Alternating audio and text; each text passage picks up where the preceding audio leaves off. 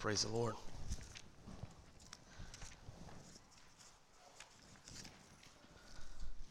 It's already been good being in the house of the Lord this morning. There is nothing better than being in the presence of God, with the people of God, right here in this place. Blesses my soul. I'm so thankful for it. It's refreshing to me. It becomes an addiction, man. I just I long for, I'm desperate for the presence of God to experience His power and presence in my life, man. What an amazing thing. Thank you so much, worship team, for leading us into uh, the presence of the Lord through praise and worship this morning. We sang that song that I loved, "Reckless Love," and I was reading just this past week with, about some people who had who took issue with that song, "Reckless Love." They they were saying about how that um, they didn't believe God's love to be reckless. But man, when you think about what God has done for us and what He continues to do for us. I can't think of a better word to describe God's love in a lot of cases than reckless. I love how the song puts it. The song says, There's not a shadow He won't light up, or a mountain He won't climb up, a wall He won't tear down, or a door He won't kick down, getting to you. Now, what that says to me is what I have experienced in my own personal life. Whatever obstacle is keeping you from Jesus, He will completely obliterate to get you to Him or Him to you. It's amazing what God, how God does that. I, whatever shadow of doubt you have, He will shine His light into that. Whatever uh, obstacle, whatever mountain you might be facing, He can completely tear that down to show you who He is and what He's done for you to shine His light of the glorious gospel into the darkness. And I'm so very thankful for that truth this morning. Isn't God good? Take your Bibles, turn with me, please, to John chapter number 14. This morning, I want to speak to you on the subject of God the Holy Spirit. Now, there are several reasons why I want to share with you this truth straight from God's Word. The first one being simply because, as your pastor, I feel led to do so. How many of you know that I need to be spirit led if I'm going to be effective? How many of you know if, if we're going to do anything of any importance, we as a church body must be spirit led? And so I am encouraging you, I'm begging you even, to pray for your pastor that I would be spirit led in everything we do and everything I say from this pulpit because how many of you know you don't need my plans, you don't need my opinions, you don't need what I have to say. We all need God's truth as it applies to our life. And we all need it at a specific time and for specific reasons. And the only way we can get a hold of God's truth for a specific time, for specific reasons in our lives, is if we are being spirit led. Can you say amen?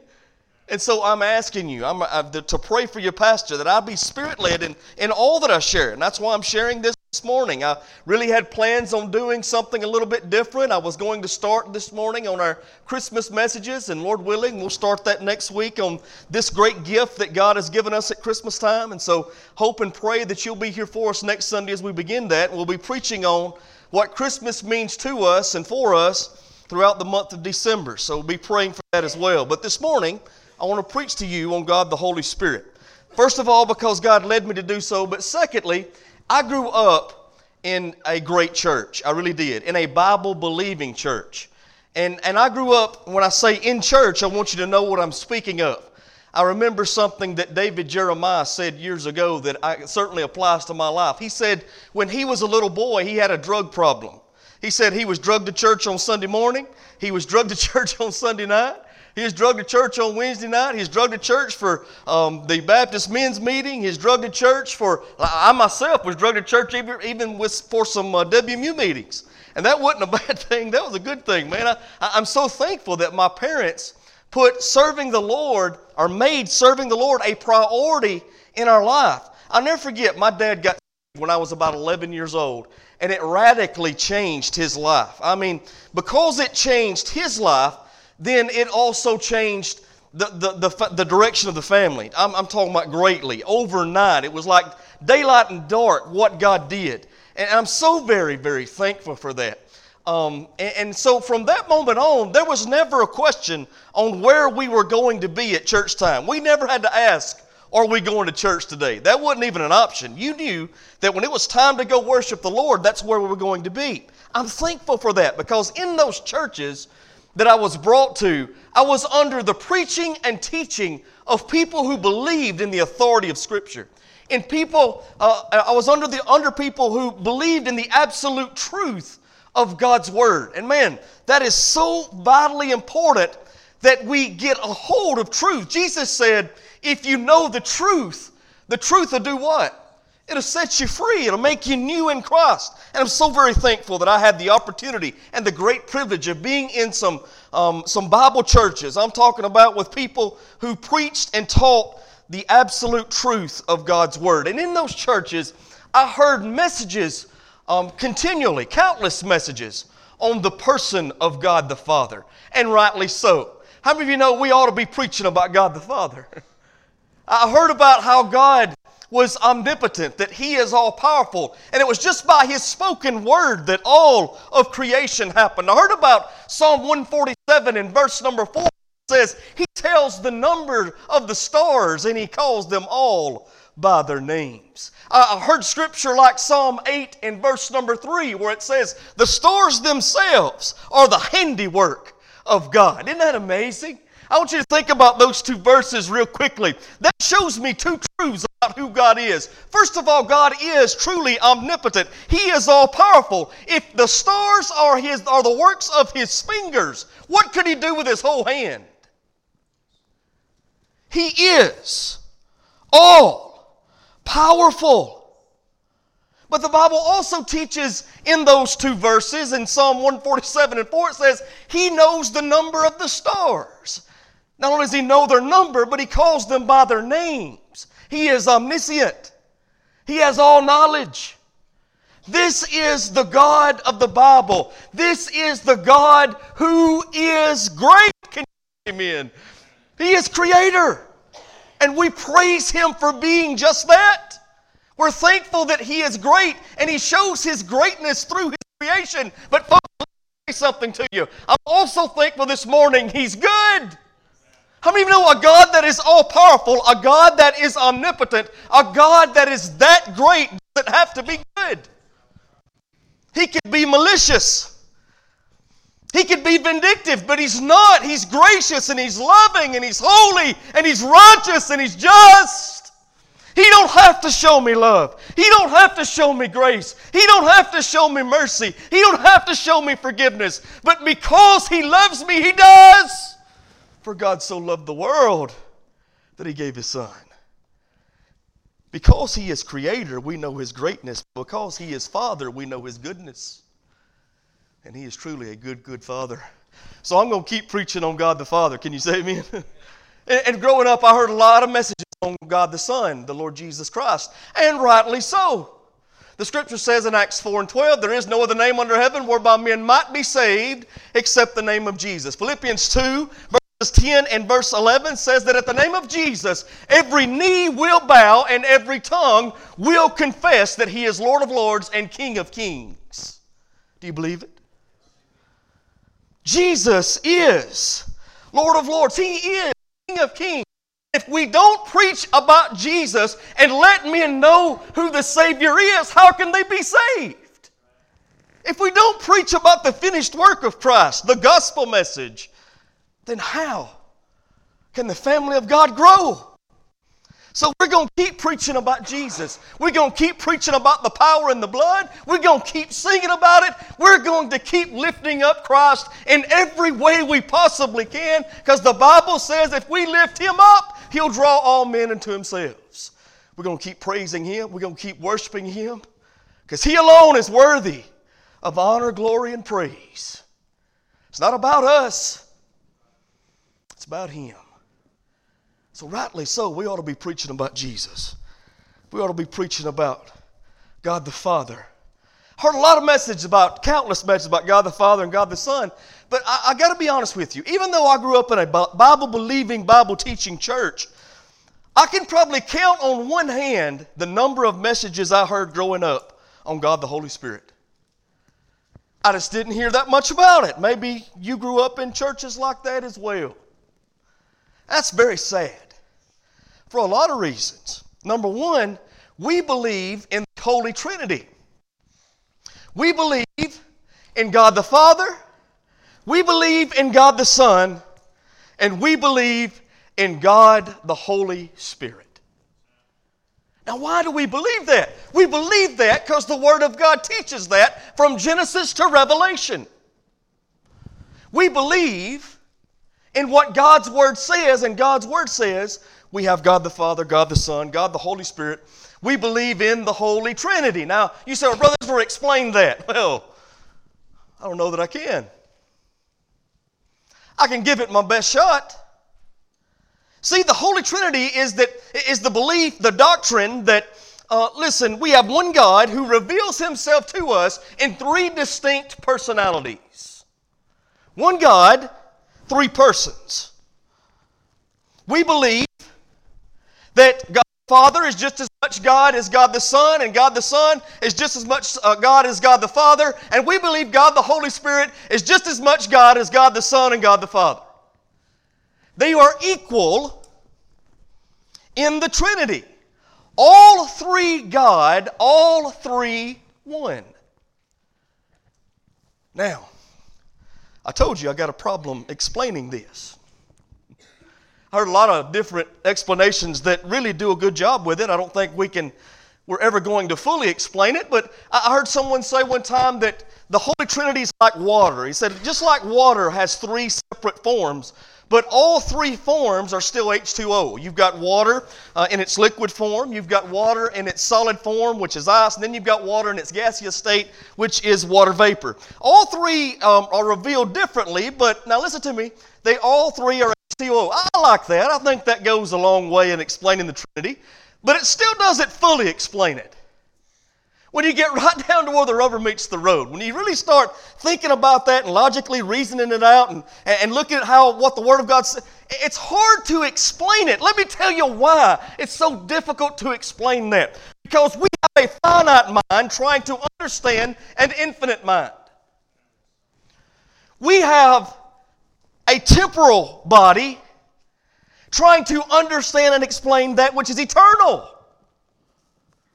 And folks, listen to me. If I myself can explain everything there is to know about God, then God is no bigger than I am.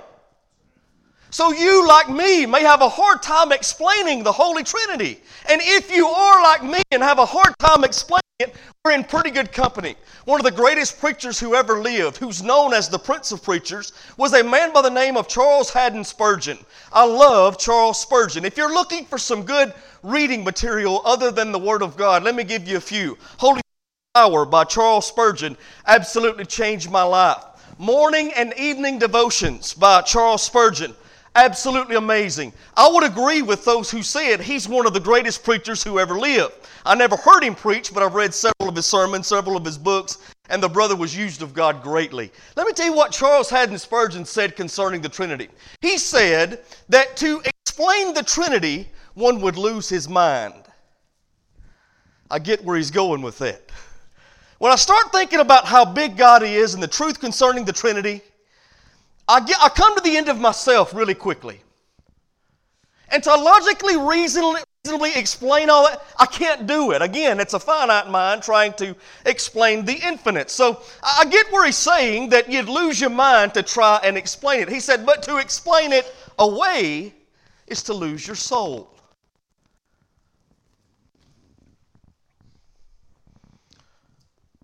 It's truth, whether we understand it or whether we believe it.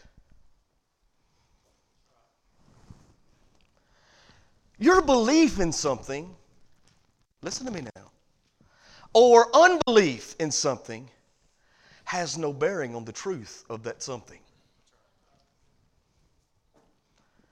I, I, I, deal with this with people all the time. You know, you give them truth from Scripture, and, and you even give them evidence to back it up over and over and over again. And they'll say, Well, I just don't believe that. Well, that, that doesn't change anything. It's amazing to me how arrogant some people are. Well, it's just like their non-belief is going to change truth. No, it don't change truth. It just makes you a non-believer. It don't change truth. It just keeps you from experiencing the God who loves you. That's all it does. Listen to me, folks. I can't fully explain it, but I'm not going to explain it away. Why? Because I see evidence of it in Scripture from Genesis to Revelation. I'm talking about the Holy Trinity. And I also see evidence of the working of God the Holy Spirit, God the Father, and God the Son in my own personal heart and life. Amen? That's why I believe it. That's why I believe it.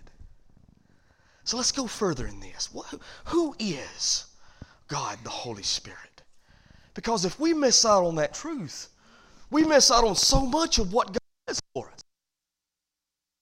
There's four things that I want us to see. First of all, I want you to see the person of God the Holy Spirit. I want to give you two statements concerning God the Holy Spirit. Number one, God the Holy Spirit is not an it, but a He. It's not a thing, but a person. now listen to me. He is a person. And we know he is a person because how the Bible refers to him. Look how Jesus puts it right here in John chapter number 14, verse number 15, verse number 16. Look what he says. If you love me, keep my commandments. And I will pray the Father, and he shall give you another comforter. Now pay close attention to that word another. The word another means one like unto myself. So what Jesus is, I'm going to pray to my Heavenly Father, and I'm you one like unto myself, and he's going to comfort you. The word comforter there in the Greek is again the word parakletos, which means one who comes alongside and helps you. So, what's Jesus saying? He's actually saying this I will pray the Father, he shall give you one like unto myself. He'll come alongside and help you, and he's going to abide with you forever. This is how Jesus himself, God the Son, explains God the Holy Spirit. He says he's one just like me. Well, Jesus is the person, isn't he? That means God the Holy Spirit, as being just like Jesus, is also a person. If he is a person, then he will exhibit a personality. And we see that in Scripture. We that the Holy Spirit, according to uh, Ephesians 4 and 30, and I'm going to be going in a lot of different places this morning. You don't have to turn with me, but I do want to encourage you to write these scriptures down. Go back and look at them for yourself. But, but we're going to be going through the Bible this morning, so please just hang on, all right? Ephesians 4 and 30 says that the Holy Spirit can be grieved. Amen?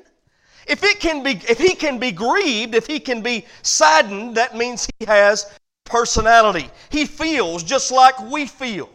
He exhibits joy, the Bible teaches. He teaches truth. We're going to see that in just a moment.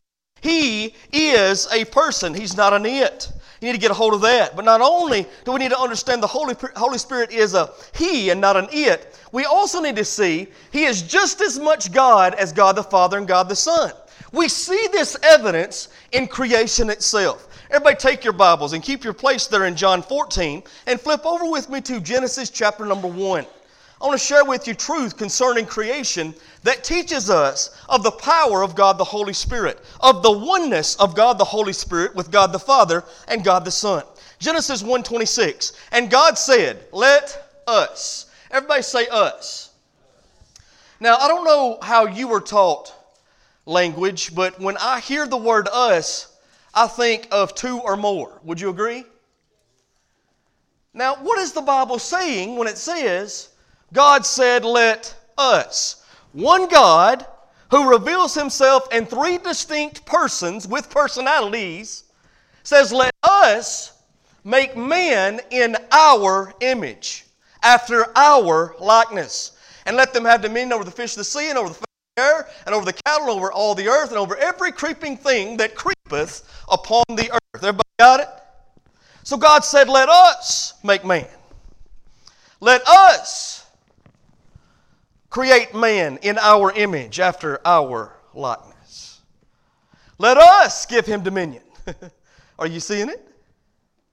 Now, who are the us?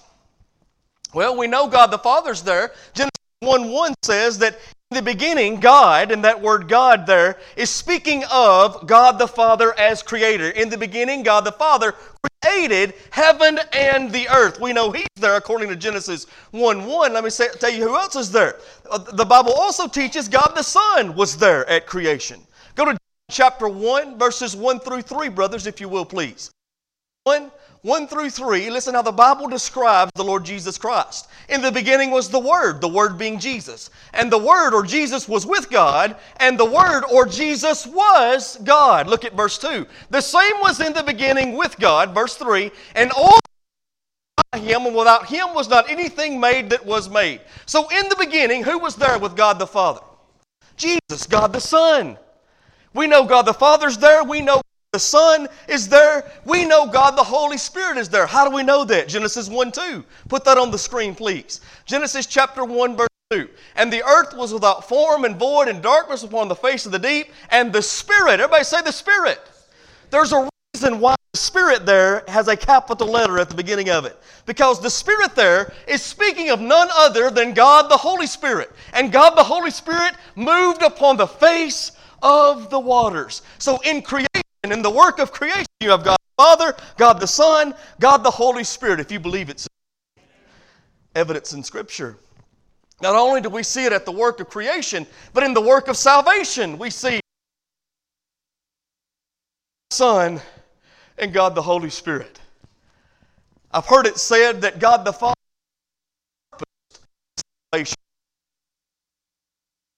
We know that. Genesis chapter, excuse me, John chapter 3, verse 16. For God so loved the world that he did what?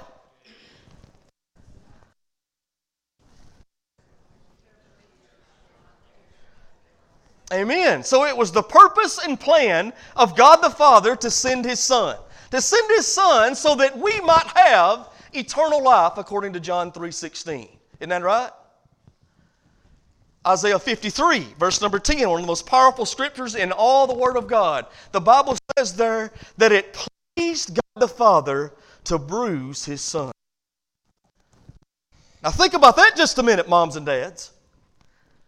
The Bible says it pleased God the Father to put his Son on a Roman cross, to have him beat with head of nine tails, to be wounded for our transgressions, and to be bruised for our iniquities. It pleased God the Father to do this. Why? Because that's the only way we could be saved. How much does God love you?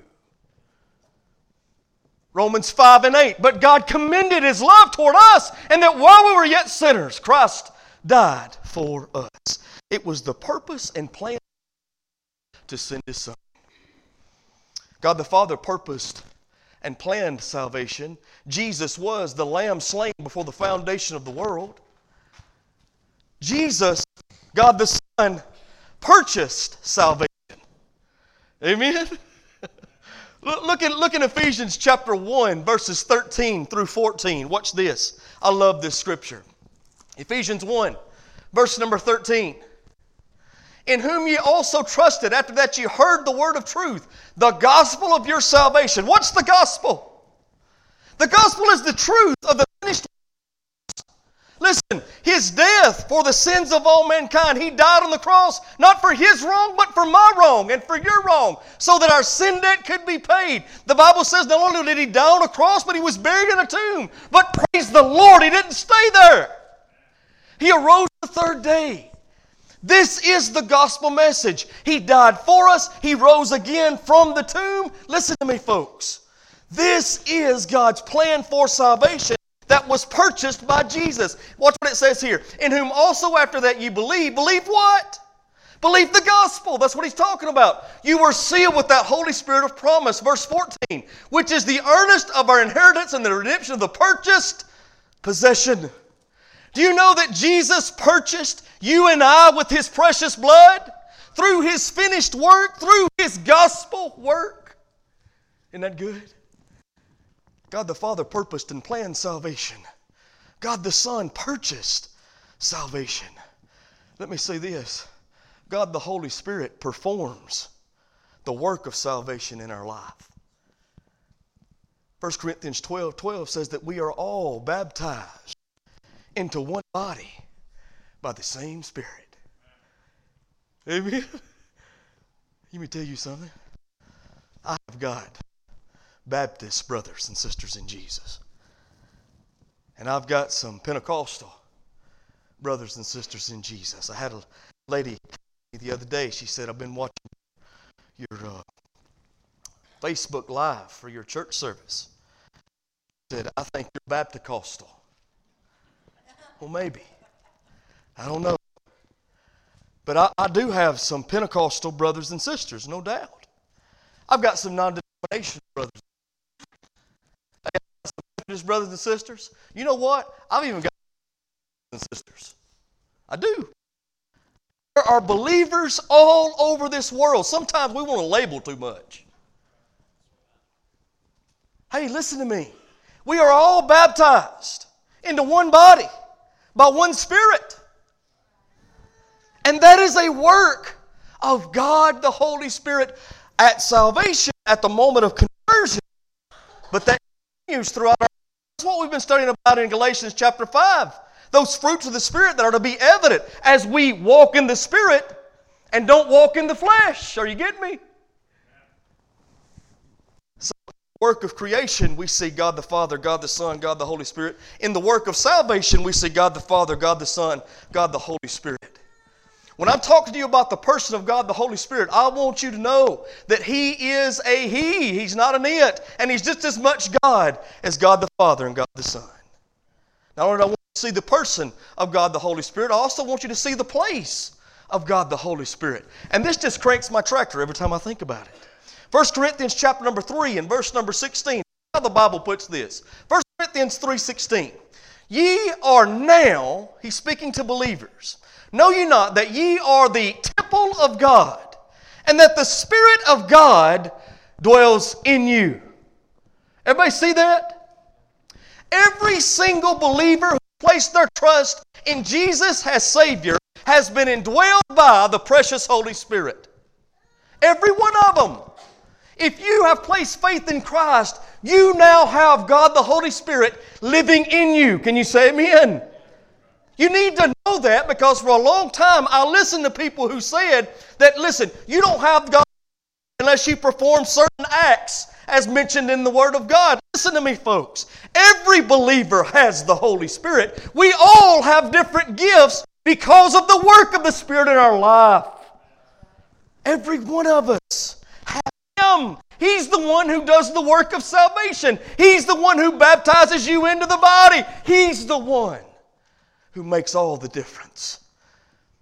Every believer has the resident of God the Holy Spirit in their life. 2 Corinthians 4 and 7, the Apostle Paul says, We have this treasure in earthen vessels. Isn't that the truth? Amen. At conversion, we are indwelled by the Holy Spirit. That makes the Holy Spirit resident. As we are continually filled with the Holy Spirit, controlled by the Holy Spirit, that makes him president. And that's when stuff begins to change with you. That's when you begin exhibiting those fruits of love and joy, peace, patience, faith. All of those fruits that we've been talking. He works in you, on you, and through you. Amen. The place of the Holy Spirit is within us. I've heard it said that in the Old Testament, under the Old Covenant, God had a temple for His people. Under the New Covenant, because of what Jesus has done, God now has a people for His temple. God dwells in us. Oh, listen, folks. This building is not the building of God. It's not the house of God. When all of the church leaves, guess what? This is just an empty building. That's all it is. This is not where God dwells. This is where God dwells. In us. In the church. We are the church. Again, we don't come to church, we are the church. He lives in us. You need to see the person of the Holy Spirit. You need to see the place of the Holy Spirit. Let me give you this one now. Listen to me. You've got to see the power of the Holy Spirit. Look, look in Acts chapter 1. Acts chapter 1. And let's just begin there.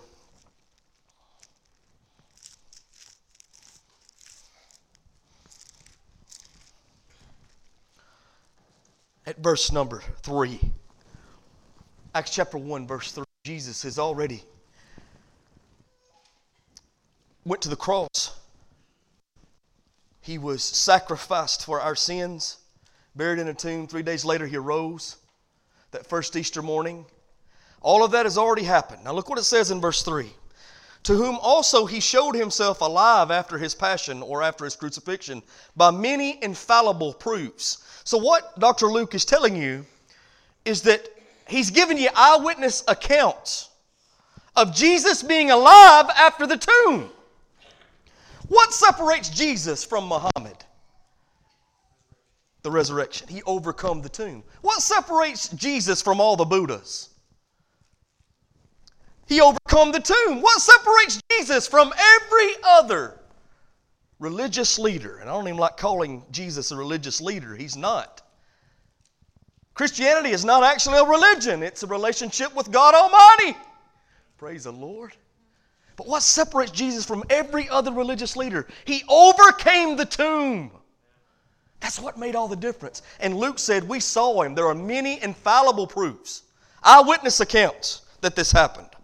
Being of them 40 days and speaking of the things pertaining to the kingdom of God. Verse 4 And being assembled together with them, commanded them that they should not depart from Jerusalem, but wait for the promise. The promise of what?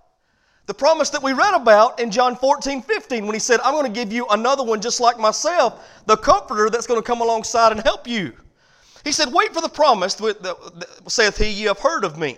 For John truly baptized with water, but you shall be baptized with the Holy Ghost not many days hence. When they therefore were come together, they asked of him, saying, Lord, wilt thou at this time restore again the kingdom to Israel? And he saith unto them, It's not for you to know the times or the seasons which the Father hath put in his own power. Look what he says, though. But you shall receive power. Everybody say power. After the Holy Spirit comes, you're going to receive power. Again, the Greek there is dunamis. It's the same word that we get dynamite from. Let me tell you about my two favorite days that I ever had working for the state of Alabama. I worked for the highway department, and there's two days that stick out in my memory above everything else. Been working for them now for about 21 years. And so, but these two days really stick out. I actually went and with a guy who blew up beaver dams for a living. You talking about a fun two days. We had some fun, I'm telling you. We went all over Marion County blowing up roads that was um, causing harm to either the shoulder of the road or the road itself, or, or, or danger in some way to the traveling public. We'd blow up these beaver dams.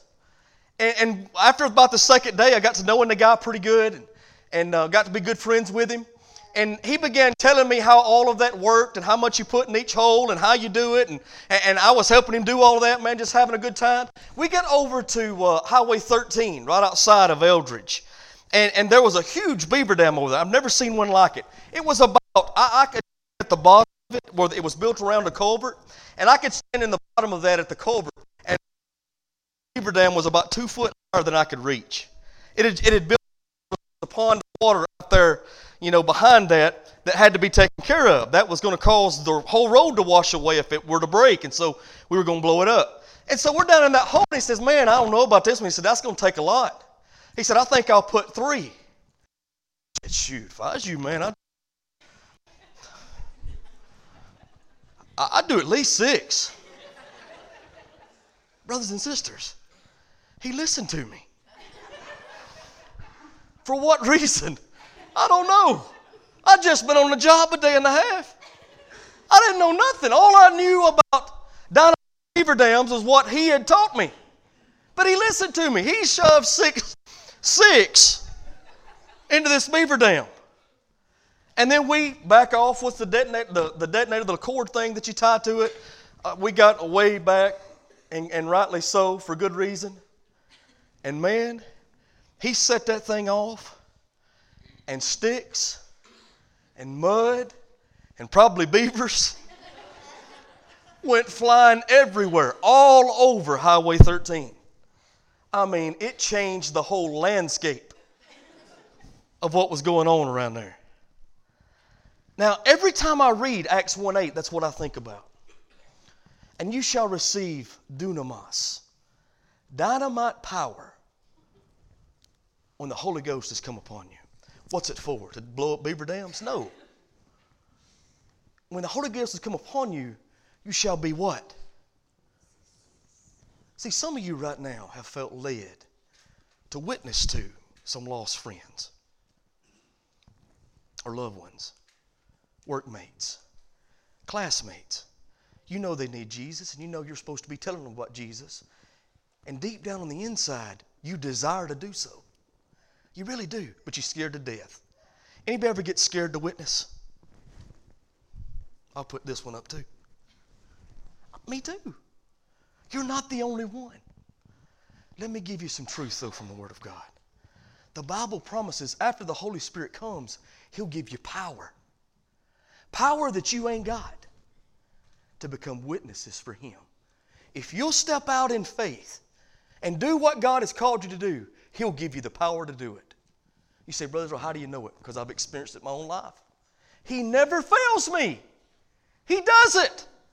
Step out in faith. Do what God's called you to do. Be a witness by His power. And He says you're going to do it in Jerusalem, you're going to do it in Judea, Judea and Samaria and the uttermost parts of the earth. Wherever God opens the door, start at home first and move out as God allows you. And by God's power, be His witness.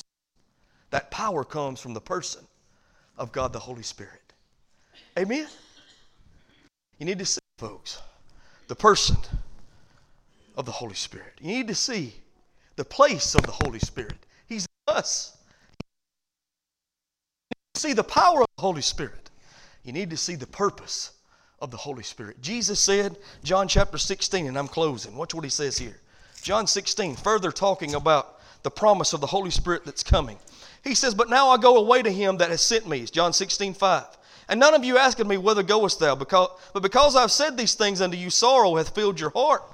He said, Nevertheless, I'll tell you the truth. It is expedient for you that I go away. He's talking to his disciples. He said, I've got to go away because if I don't go away, the Comforter can't come. Look how he puts it. For if I go not away, the Comforter will not come unto you, but if I depart, I will send him unto you. And when he is come, he will reprove the world of sin and of righteousness and of judgment. Of sin because they believe not on me, of righteousness because I go to my Father and you see me no more, of judgment because the prince of this world is judged. I have yet many things to say to you, but ye cannot bear them now. Howbeit, when the Spirit of truth is come, he will guide you. Everybody say, guide you. He will guide you into all truth. Well, He's our teacher. He guides us into the truth of who Jesus is, what Jesus has done for us. This is His purpose. Anybody who says they're operating by the power of the Holy Spirit and don't glorify Jesus, don't you listen to them. Anybody who says operating by the Holy Spirit all about Jesus. Don't listen to them. Because the whole purpose of the Holy Spirit is to finish the work Jesus started in the earth. Amen? That's it. He will guide you into all truth, for he shall not speak of himself, but whatsoever he shall hear, that shall he speak, and he will show you. Isn't that good news? The Lord has put one in us as believers, just like Himself, that comes alongside to help us so that we might be what He saved us to be. See, God knew I couldn't do it when He saved me. And God knew you couldn't do it when He saved you, so He gave you a piece of Himself. Amen? Inside every believer, so that we might do the work of the body. Everybody stand together.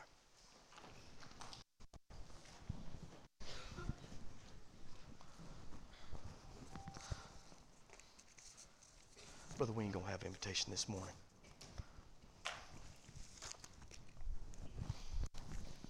Do you know God loves you? Brothers and sisters, He loves you with an unconditional, everlasting love. I want you to know that. He's got a purpose and a plan for you. Brother Kyle spoke about that this morning in his time of devotion. Man, did a great job. And he's right.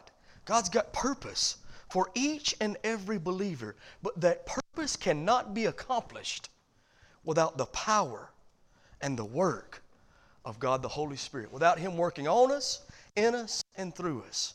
And for that to happen, He's got to be in control. Amen? He's got to be leading, guiding, and. Ephesians 3. Now unto Him that is able to do exceedingly abundantly above all we can ask or think. How do you know God is able to do exceedingly abundantly above what we can even think of? Uh, he can go further than our minds can even comprehend. God wants to do big things with His people, amazing things through His people. Let me tell you how He's going to do it according to the power that works in us. We can fulfill our purpose. We need to fulfill our purpose, but if we're going to, it's going to be by the power of the Holy Spirit. Amen? Lord, have your way. I want to pray for you this morning before we close. I got just a few announcements that I do need to make to you. First of all, remember Wednesday night Bible study each and every Wednesday, starting at 6 o'clock with Supper with the Saints, 7 o'clock for our Bible study. We're still in the book of Galatians. Come out this Wednesday and be with us. Also, remember tonight will be our Hang of the Green service. And I, it's one of my favorite services of all the year. Man, you want to get ready for Christmas, this is a great way to do it. You want to worship Jesus with some of those great Christmas songs that we all know and love? This is a great way to do it. It really gets you in, in, in the uh, spirit of Christmas, man. It, it really does. I love this time. Come back and be with us this evening. I've come to out there's two different types of Christmas people. You've got Christmas people who love Christmas, but they think Christmas ought to only be celebrated at Christmas time. You can't play Christmas music before Thanksgiving. You can't put up decorations before Thanksgiving. And when Christmas is over, it's time for the decorations to come down. There's a lot of people in that camp. Would you agree? And then you have the other side. This is what I call the crazy Christmas people. I happen to be married to one of the crazy Christmas people. She listens to Christmas music all year long. She actually records Hallmark Christmas movies and watches them through March. I mean, over and over and over again. She loves Christmas that much, and she'd leave the tree up year round. She loves it. Not only does she have one tree, she has 14 trees in her house. Not hardly that many, but almost. It's everywhere. Christmas everywhere. Now, she loves it. Now, whether you're on that side of the, the equation or you're on the other side, now we can all celebrate Christmas. It's after Thanksgiving, isn't it? And so tonight we're going to get in the Christmas spirit. We're going to come enjoy some good Christmas songs. We're going to fellowship one with another. We're going to have a good time. Invite somebody to come back and be with you at 5 o'clock. All right? 5 o'clock tonight, hanging to the green. Directly following that, we'll have fellowship over in the fellowship hall. Anything else? Yes.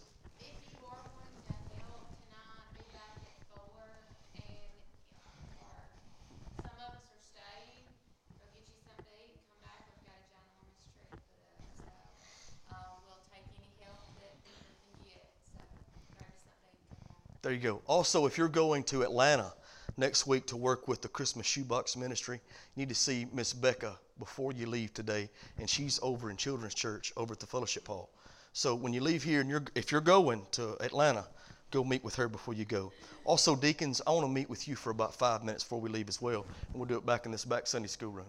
If there's nothing else, I love you. Have a great day. Come back this evening.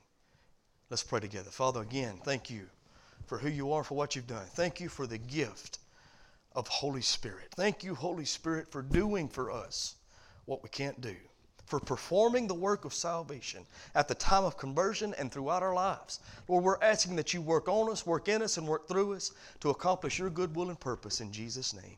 Amen.